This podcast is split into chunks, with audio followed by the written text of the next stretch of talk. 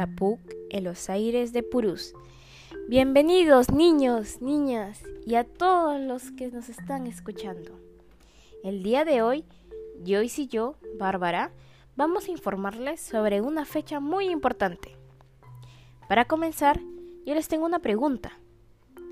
¿Ustedes saben qué se celebra el 8 de marzo?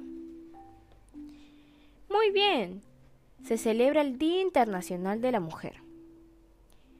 ¿Saben cómo surgió esta fecha súper importante?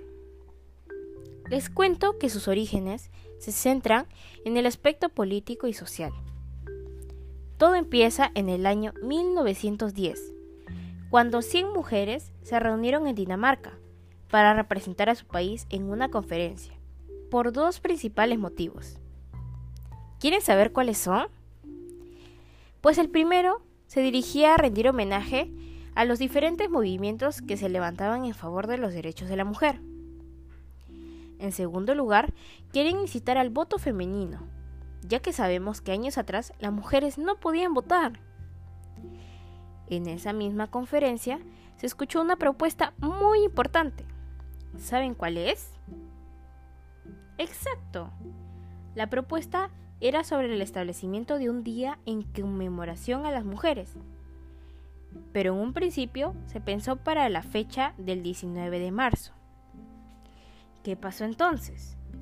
Bueno, por esas fechas ocurrió un terrible acontecimiento. Una fábrica en Nueva York se había incendiado con más de 140 trabajadoras dentro. Es por eso que se comenzó a discutir sobre hacer un cambio en las leyes norteamericanas laborales, en el que el reclamo principal vino de parte del sindicato de mujeres. Pero entonces, ¿por qué el 8 de marzo? Pues en 1917 habían muerto más de 2 millones de soldados rusos en la Segunda Guerra Mundial. Por esta situación, miles de mujeres se declararon en huelga y salieron a las calles exigiendo pan y paz. Esta fecha era el 23 de enero en el calendario ruso pero el 8 de marzo en el calendario gregoriano. Y desde ese momento, más de 100 años después de este suceso, las mujeres siguen levantándose por sus derechos.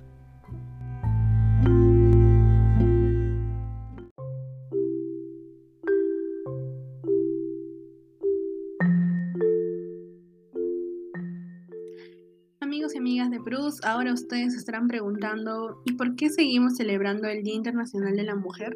Bueno, se sigue celebrando este día tan conmemorativo con el fin de lograr la plena igualdad de género para las mujeres en el mundo, porque aún existen países e individuos que discriminan a las mujeres. Un ejemplo de ello es la brecha salarial de género que persiste en todo el mundo y que las mujeres todavía no están presentes en igual número en los negocios o la política.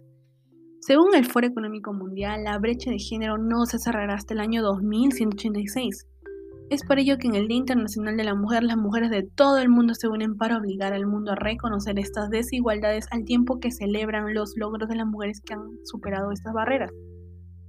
Pero ¿de qué desigualdades estamos hablando? Particularmente en nuestro país se habla de una alta tasa de feminicidios. En el año 2020 se reportaron 132 feminicidios, 94 de ellos durante el estado de emergencia. Ello nos visibiliza una falta de respeto hacia la vida de la mujer y la dignidad de ella. Pero no todo es malo, también tenemos logros que recordar y reconocer. Como se conoce, en el Perú las mujeres votaron por primera vez el 17 de junio de 1956 tras el otorgamiento del derecho al sufragio del 5 de septiembre de 1955 bajo la ley número 12391. Otro logro importante eh, para recordar es la ley número 28983, la ley de igualdad de oportunidades entre mujeres y hombres. Particularmente en su artículo 4, numeral 3, se señala que es obligación de la administración pública incorporar y promover el uso del lenguaje inclusivo en todas las comunicaciones escritas y documentos que se elaboran en todas las instancias y niveles de gobierno. Pero, ¿qué quiere decir lenguaje inclusivo? Bueno, el lenguaje inclusivo es el conjunto de propuestas de uso de la lengua castellana que busca personalizar la presencia de mujeres y hombres al escribir, hablar y representar, promoviendo que las y los hablantes abandonen o no incurran en el sexismo lingüístico y en el sexismo social presente en, el lenguaje.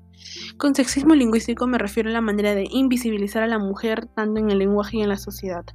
Por ejemplo, cuando saludamos a las personas o a un grupo, eh, decimos hola a todos, pero deberíamos decir hola a todos y a todas si es que hay mujeres presentes. De esta manera la estamos visibilizando y no la estamos escondiendo.